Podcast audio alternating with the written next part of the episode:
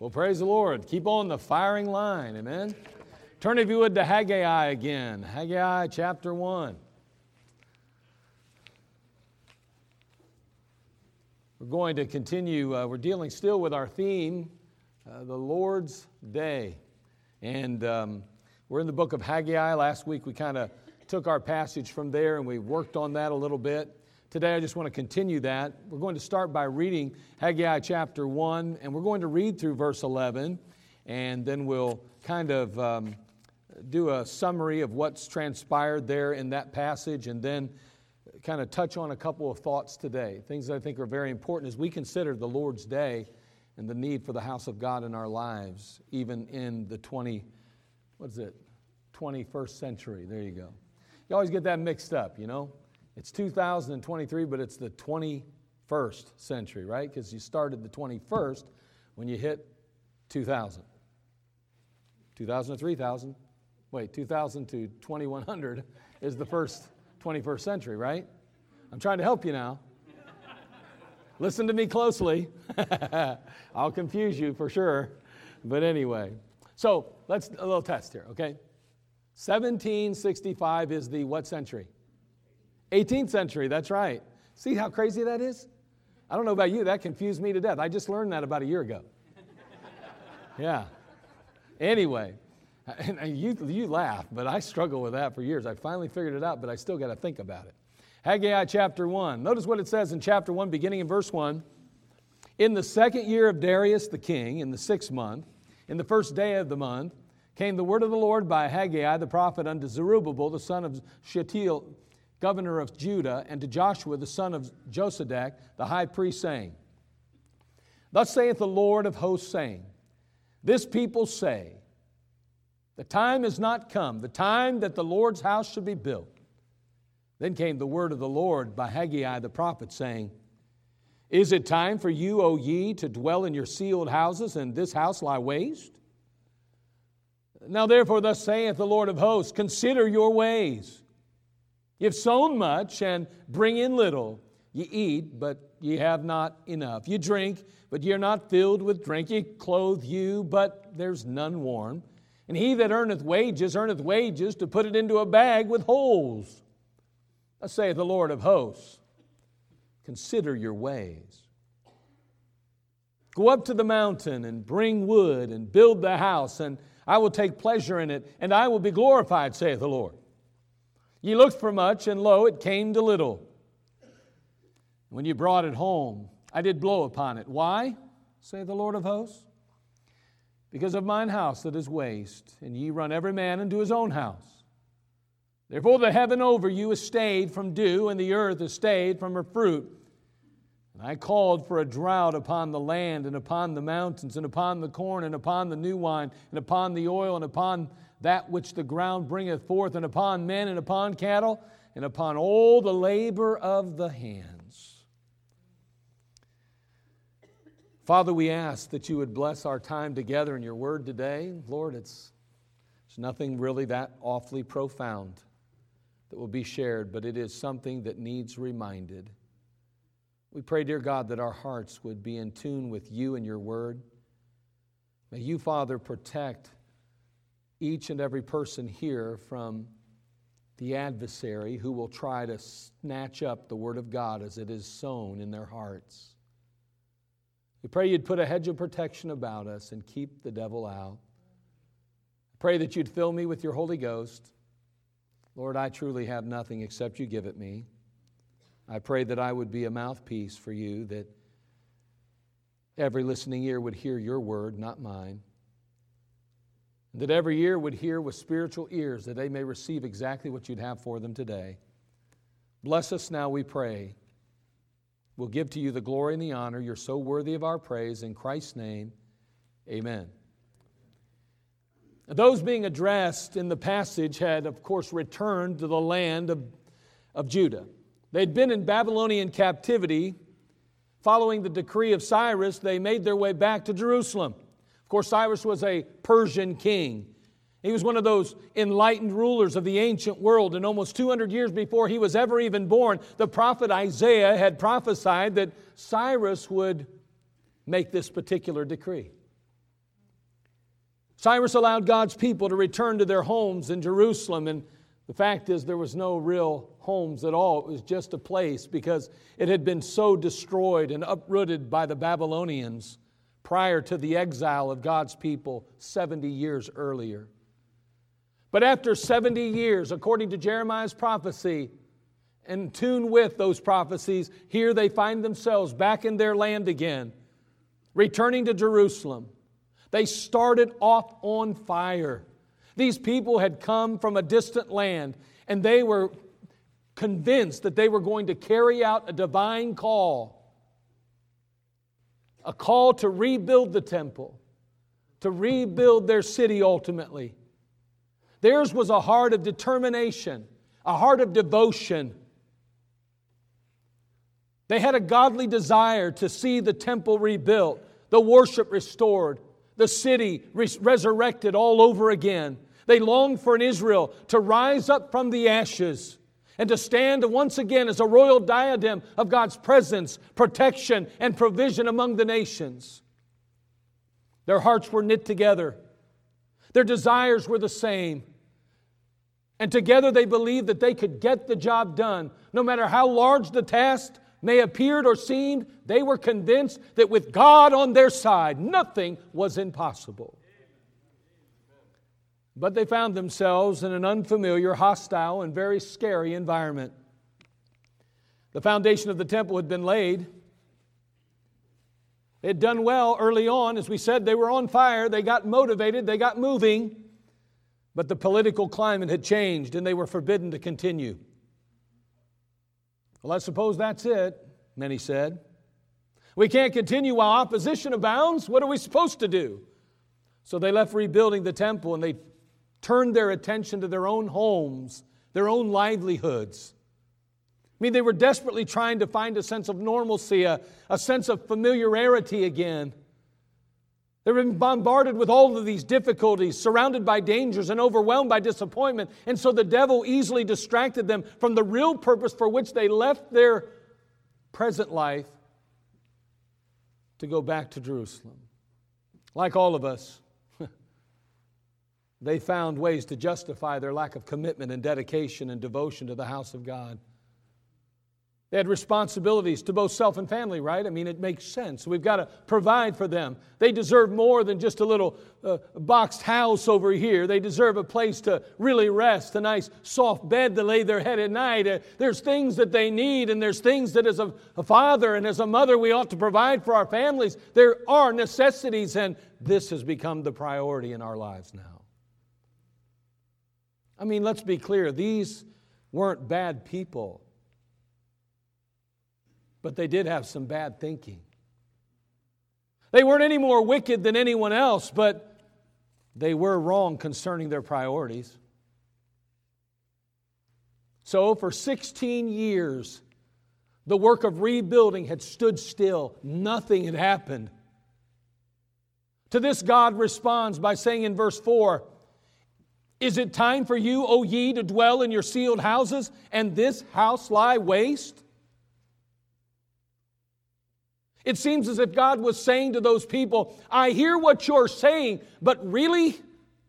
Seriously? The house of God is to be neglected?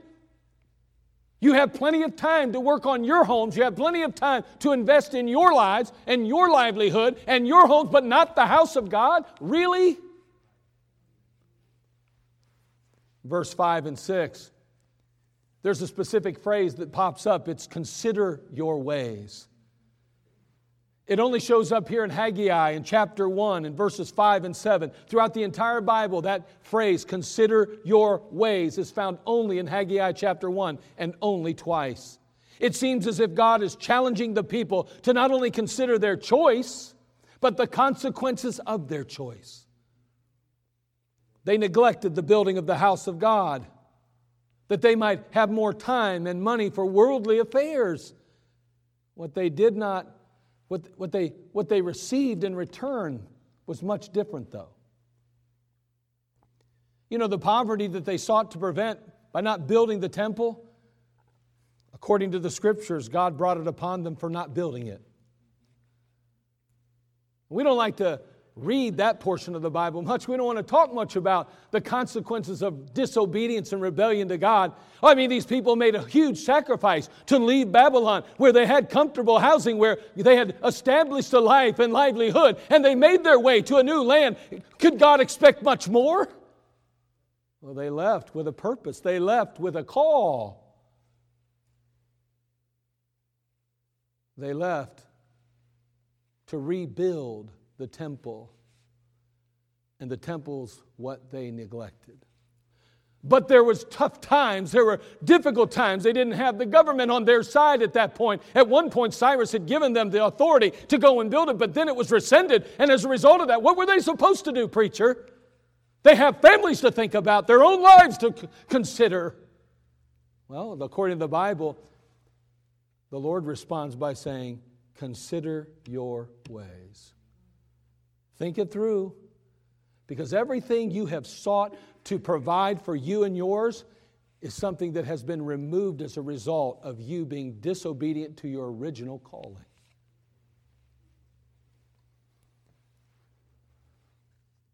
He goes on to tell them consider how hard you've worked and how little you have now.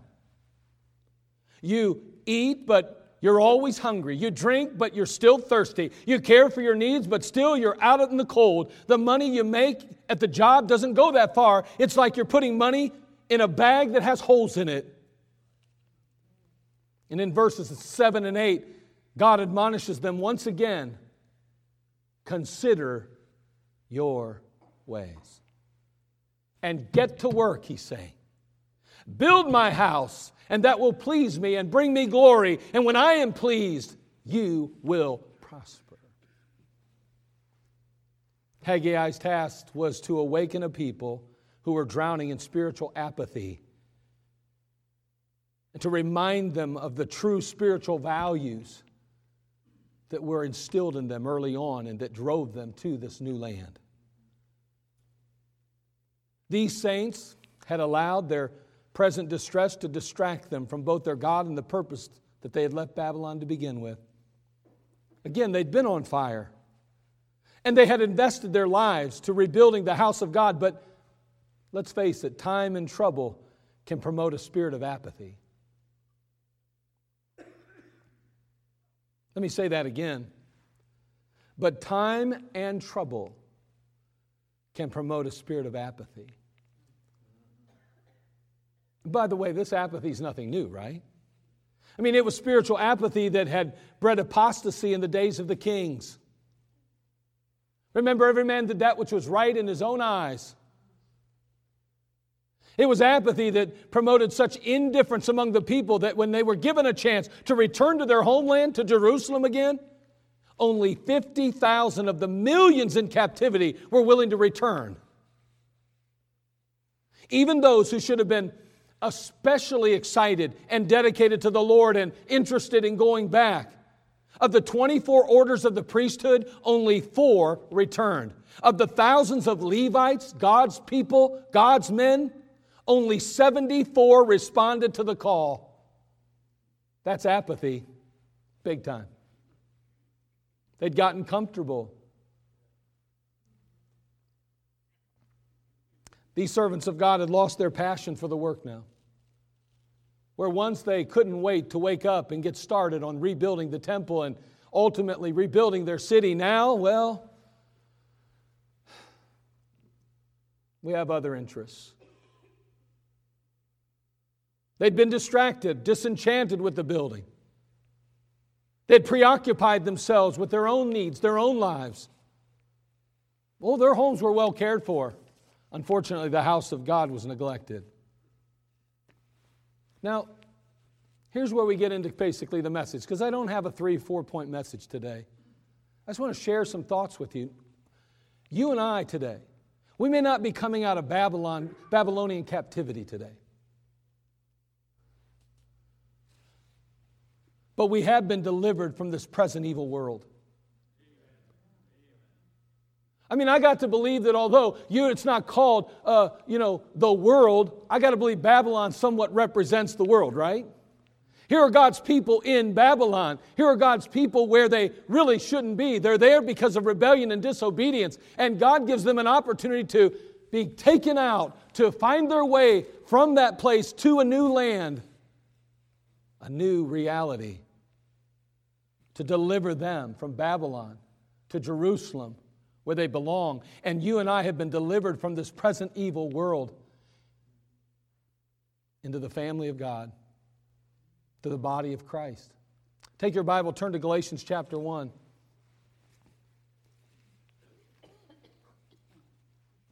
Galatians chapter 1. Notice verses 3 and 4.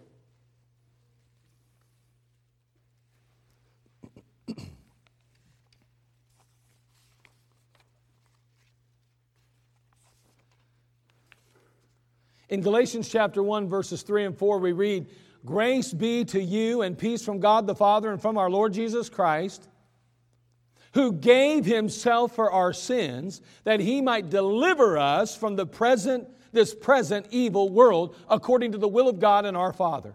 It is God's will that mankind is delivered out of this present evil world. And the Bible, uh, the, the apostle is speaking to the church at Galatia, and he's saying, uh, that, uh, you know, that he gave himself for our sins that he might deliver us from this present evil world. We're not to live in this present evil world any longer. We're not to assimilate to it any longer. We're not to be conformed to it any longer. We've been brought out of. We should be uniquely different from the world in which we once dwelt and lived. There ought to be a noticeable difference in our life our attitude, and our actions. We've been delivered. Well, I didn't get called out of Babylon. You got called out of this sinful, wicked world, though. And we have been delivered and have received a new calling. Even as they received the calling to leave Babylon and go to this new place called Jerusalem. Many of them had never, ever, ever been there. They'd been in captivity for 70 years. It was all new to them. They'd been called, though. They'd received the call. They had a godly passion to see the temple resurrected again, rebuilt.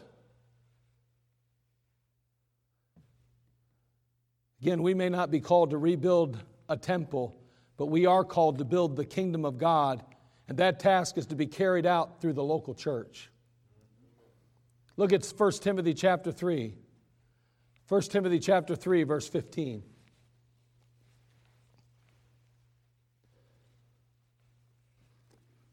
There is no substitute, there's no organization, no institution, no parachurch group or organization even that can take the place of the local church.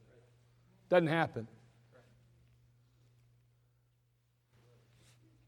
It just can't work. It, it, it, you, you may find some kind of sense of belonging. You may find a sense of duty. You can even find a sense of pleasure and satisfaction in it to some degree. But, friend, it can never replace the house of God and the work of God. Look at what it says in 1 Timothy 3.15. But if I tarry long, the Apostle Paul speaking to his protege, if you will, his son in the faith, Timothy, if I tarry long, that thou mayest know how thou oughtest to behave thyself in the house of God, which is the church of the living God, the pillar and ground of the truth. What's he saying? He's saying, and, and, and if we could just make this point, here he is. He's saying the church is the, of the living God is the pillar and the ground of the truth. If you're seeking truth today, you're going to find it basically in the house of God the Word of God, the house of God. You say, I don't need the house of God, I only need the Word of God. Friend, you don't understand the price that Jesus Christ paid for this body. You missed it. Jesus thought it was big enough to die for. And yet here we are today arguing as to whether or not organized religion should be a part of my life. All the hypocrisy, all the problems, all the issues that abound in the church, all the negativity. Ah, oh, what about all the blood that was shed for it? By our Savior that saved us out of this sinful, wicked world. If you seek the truth, it'll be found in the Word of God and in the house of God. If you seek the presence, protection, and peace of God in your life and in your family, you will find it within the walls of a local church where biblical doctrine encourages, equips, and enables the saints to thrive in a sin sick world. You know what? This idea that you don't need anybody else is not true. That is fake news, friend. We all need one another. We live in a world that will drag us down to the pits of hell. We have got to find each other to help pull us up. Because every one of us can get discouraged. Every one of us can even get depressed. Every one of us can lose sight of the real goal, Jesus Christ. My friend, we need each other. These Jewish men and women and their families were courageous enough to leave the comforts of a ready made life in Babylon and step by faith into an adventure unknown. They didn't know what they would find when they arrived. They had no idea. But by faith, they stepped out. And we've been saved by the blood of Jesus Christ. We've been delivered from this sin sick world. And now we must be courageous enough to walk by faith and not by sight.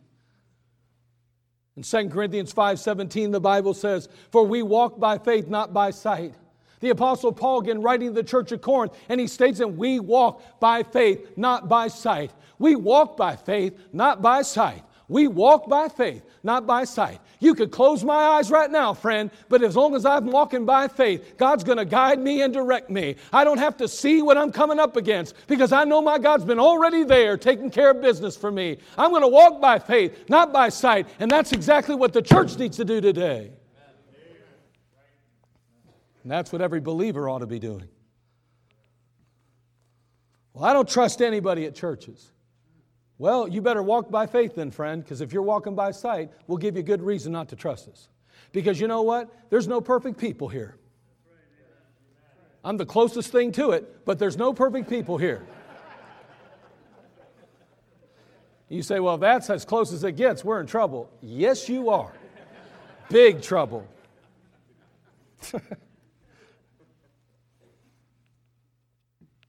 The church is worth giving your life to. Again, Ephesians chapter 5, verse 25. Turn there, would you please?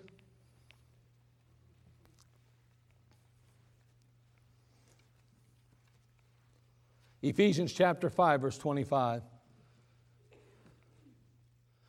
The most popular, well known passage for marriage is found in Ephesians 5, and that's exactly what we see here. But in reality, the doctrinal emphasis here is not marriage, it's the church in Christ.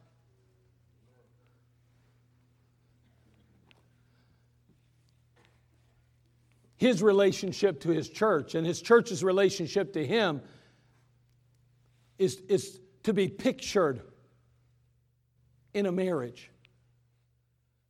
Notice what he says in Ephesians 5:25, husbands, love your wives even as Christ also loved the church and gave himself for it.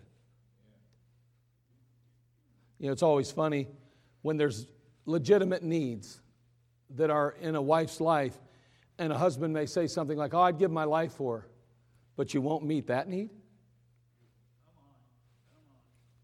I mean, who, who's, who's kidding who here?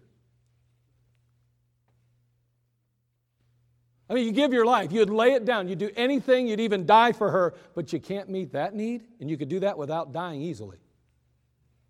What's really wrong here? Who's lying to who?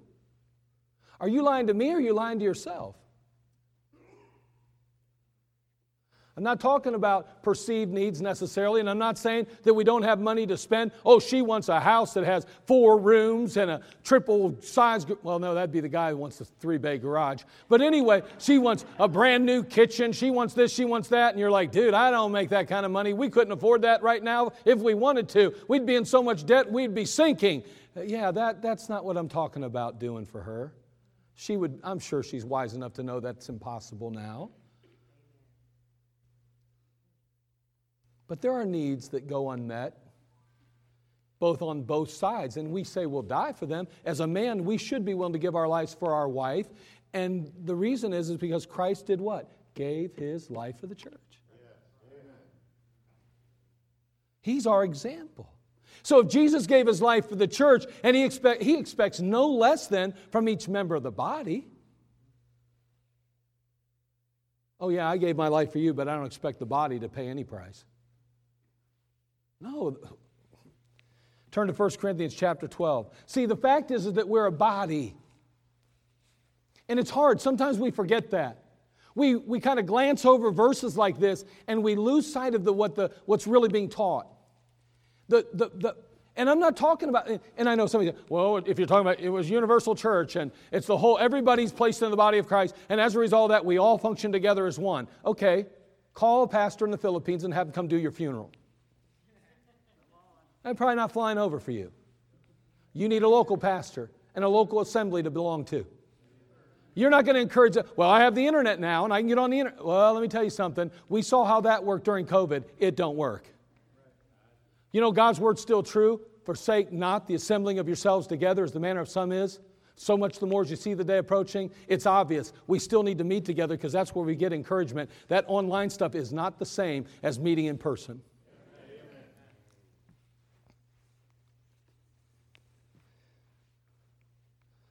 Notice what it says in 1 Corinthians 12 14. For the body is not one member, but many. If the foot shall say, Because I'm not the hand, I'm not of the body, it is therefore not, is it not, is it therefore not of the body? Isn't that interesting? Just because it says that, does that make it true? That's what he's saying. Just because he says he's not part of the body, is that really true? According to the Bible, it's not, obviously. We're going to see that here in a moment. And that's what his point is. He's almost being kind of, you know, facetious almost. You say, what's that mean? I don't know, but it's a great word. Notice what it says, and if the ear shall say, Because I'm not the eye, I'm not of the body, is it therefore not of the body?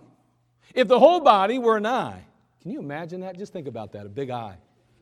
Can you, little teeny feet walking around? An eye. I mean, that'd be, I don't know why, but that's just kind of funny to me.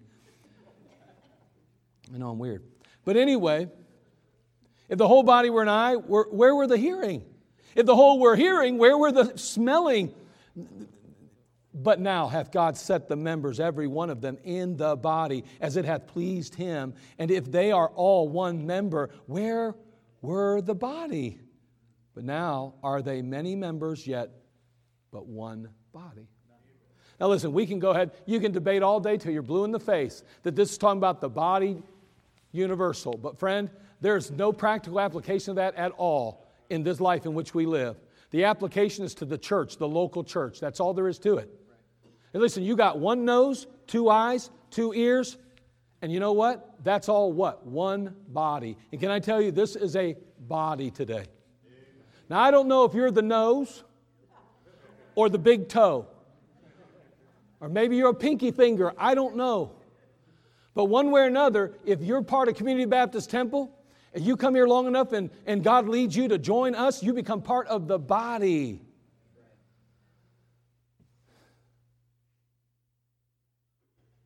Everyone plays a role, and every role plays a part in the body's health and well being. Let's suppose that your feet swell and they, really, they hurt real bad. And the only thing that's going to help those feet of yours is to elevate them. Hey, that, that happens, right? I mean, people's feet swell and, and, and they got to elevate their feet, and that helps a lot, you know. We have a ton of pregnant ladies around here. I didn't say that right, did I? We, we have a lot of pregnant ladies here.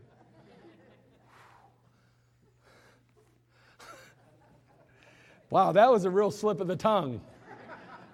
Ladies, I love you all. You're the favorite. okay, moving on. Hopefully, I don't get those songbooks thrown at me again. But anyway, let's suppose then those feet are swelling, and the only thing that's going to help them is to elevate those feet. You know, the only problem is that your legs don't want to cooperate. They say, you know what? I don't like sitting, I like walking. I can't be slowed down for some foot. But what the legs don't understand is that they're, they're not the body, they're only part of the body. Until the legs get on board, the feet will continue to suffer, and thus the whole body suffers. You get where I'm going? I mean, we, we got to think about this thing. We're a body. Christ points out that we're all important and necessary to the body. Every last one. There are no little parts. I remember playing knee football. But I don't know if you ever, it's kind of something we just played. We called it knee football when I was a kid. And my brothers, I had three brothers, and, and one older, and I had one, uh, two younger. And, and uh, what we would do is, is that we would, a lot of times it would be the two older against the two younger. That's the way it's supposed to go, right? knee football. So my, my brother Jeff, he would, he would snap the ball to my brother uh, Troy, and then Troy would run the ball. And me and Ed, we'd tackle him. Knee football. One would go high, the other go low. Sometimes we'd try to sandwich him. he was only seven years younger. He can handle it. He's got a man up.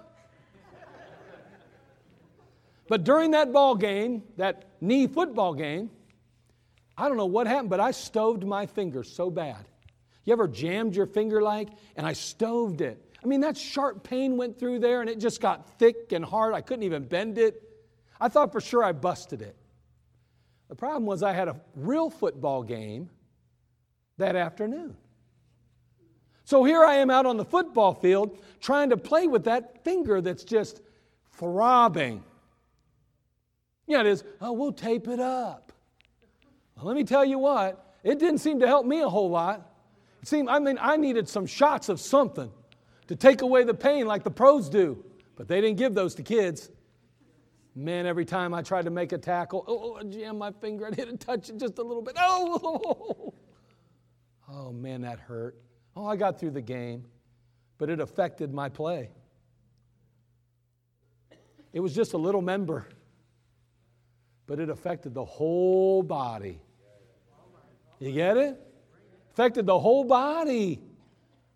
Hey, listen, don't say to yourself, I don't matter.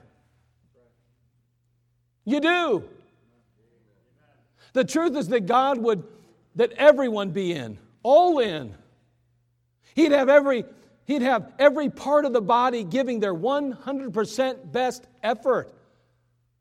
Now, I'm going to share something that I believe is so true here that you may have never heard.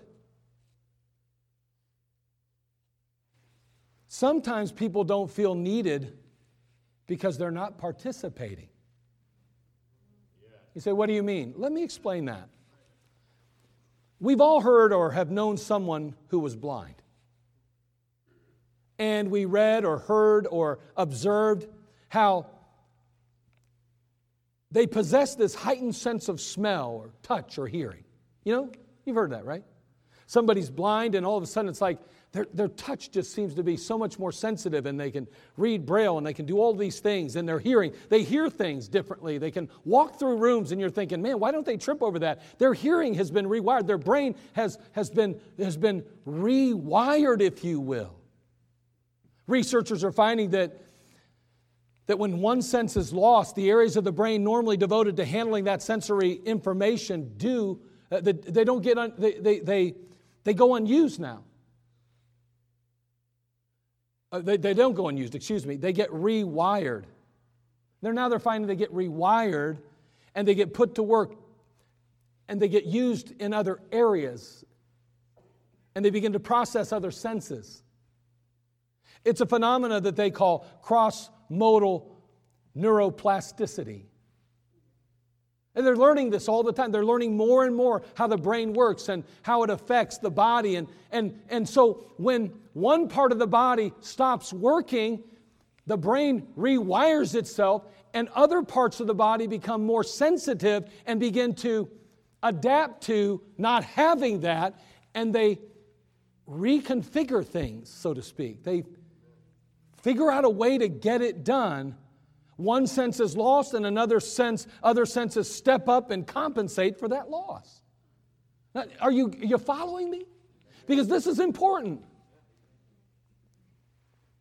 And I believe that's why folks feel unneeded and unwanted in the church at times.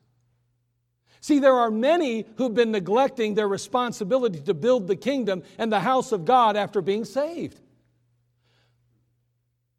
As a result, the body redirects resources to compensate for that loss. Someone says, They don't need me. I'm not needed here. In a sense, that can be true because the body has had to deal without you putting forth your effort. You're that finger that stopped working, and pretty soon the body says, We don't have one. We have to learn to use four instead of five. And you say, They don't need me. Oh, they do need you if they want to run optimally. The problem is, is that it compensates, the body compensates for a lack of the other parts that aren't functioning. You say, I, I want to be involved in this church. You know, the only way to get involved in the church is to get involved. I want to be missed if I'm not here. You got to get participating and involved. You got to become an active person in the local church if you're going to make an impact in the body. Because if you don't, you come to church and you just sit in the pew and you leave, don't be upset because everybody's not on your back every minute of the day trying to hold you accountable and take care of you because the fact is the body is learning to cope without you. You say, Where's all the needs? I'll do anything. Will you do anything? Because you're not even here. And so the church has to learn to adapt to that and they begin to function without you. And then you show up and say, I want to do something. They go, Okay, hold on. Let's see where we can fit you in. Well, obviously, you don't need me if you have to think that much about it. Well, we've been dealing without you for so long that it's time that we have to find your place now. Are you a pinky? Are you a big toe? Are you an eye? Are you a, a an eyebrow? I don't know. That's not really a part. You know where I'm going with this. I mean, does this make any sense to anybody but me? And I'm just saying that sometimes we, we make things so complicated, but it's not complicated. This is how God created the body. And we are a body, right? So if the body of a person compensates for senses, or, or should I say, per, portions of their body that aren't functioning right, and it makes up for those and compensates for those, then guess what the church does? It compensates. And so what happens is you got people in the church going like this. Whew. Whew. The burden's heavy. Wow, there's so much got to go get done. Man, I'll tell you, we sure could use more nursery workers. Oh boy, we could use more Sunday school teachers. Man, we could use more people helping in this production. Boy, we could use folks that are out soul winning. Man, it seems like we do it all. You say, they don't need me. Oh boy, do they ever need you. I'm telling you, the body's not complete, it's not whole without you, but you have checked out so long that sometimes you feel that you don't fit in. It's, I'm, not, it's not, I'm not trying to scold anybody here. I'm stating a reality, a fact of the body. And all I'm saying, I'm telling you this because ultimately, we all need to be 100% plugged into the local church. We all have to leave the present sinful, uh, this, uh, uh, the, the present sinful world, so to speak, and we have to get out of there and we got to get plugged in to God's economy, which is the local church. This is where we live our lives. We build the house in the kingdom of God. That's what God called us to do. That's what he, why He took us out of the world. He didn't take us out of the world so that we could build our own homes, so that we could just live a comfortable life, so that one day we could die with a smile on our face, leaving a nice inheritance to our children. You go ahead and do that if you're able to do that and if God blesses you. Praise God for that. But my friend, that is not the objective, nor is it the goal of every believer to live a comfortable life. We are to live a life on behalf of Jesus Christ, called out of a sin sick world and into a new place, a courageous place, an unknown place, the local church reaching the world with the gospel.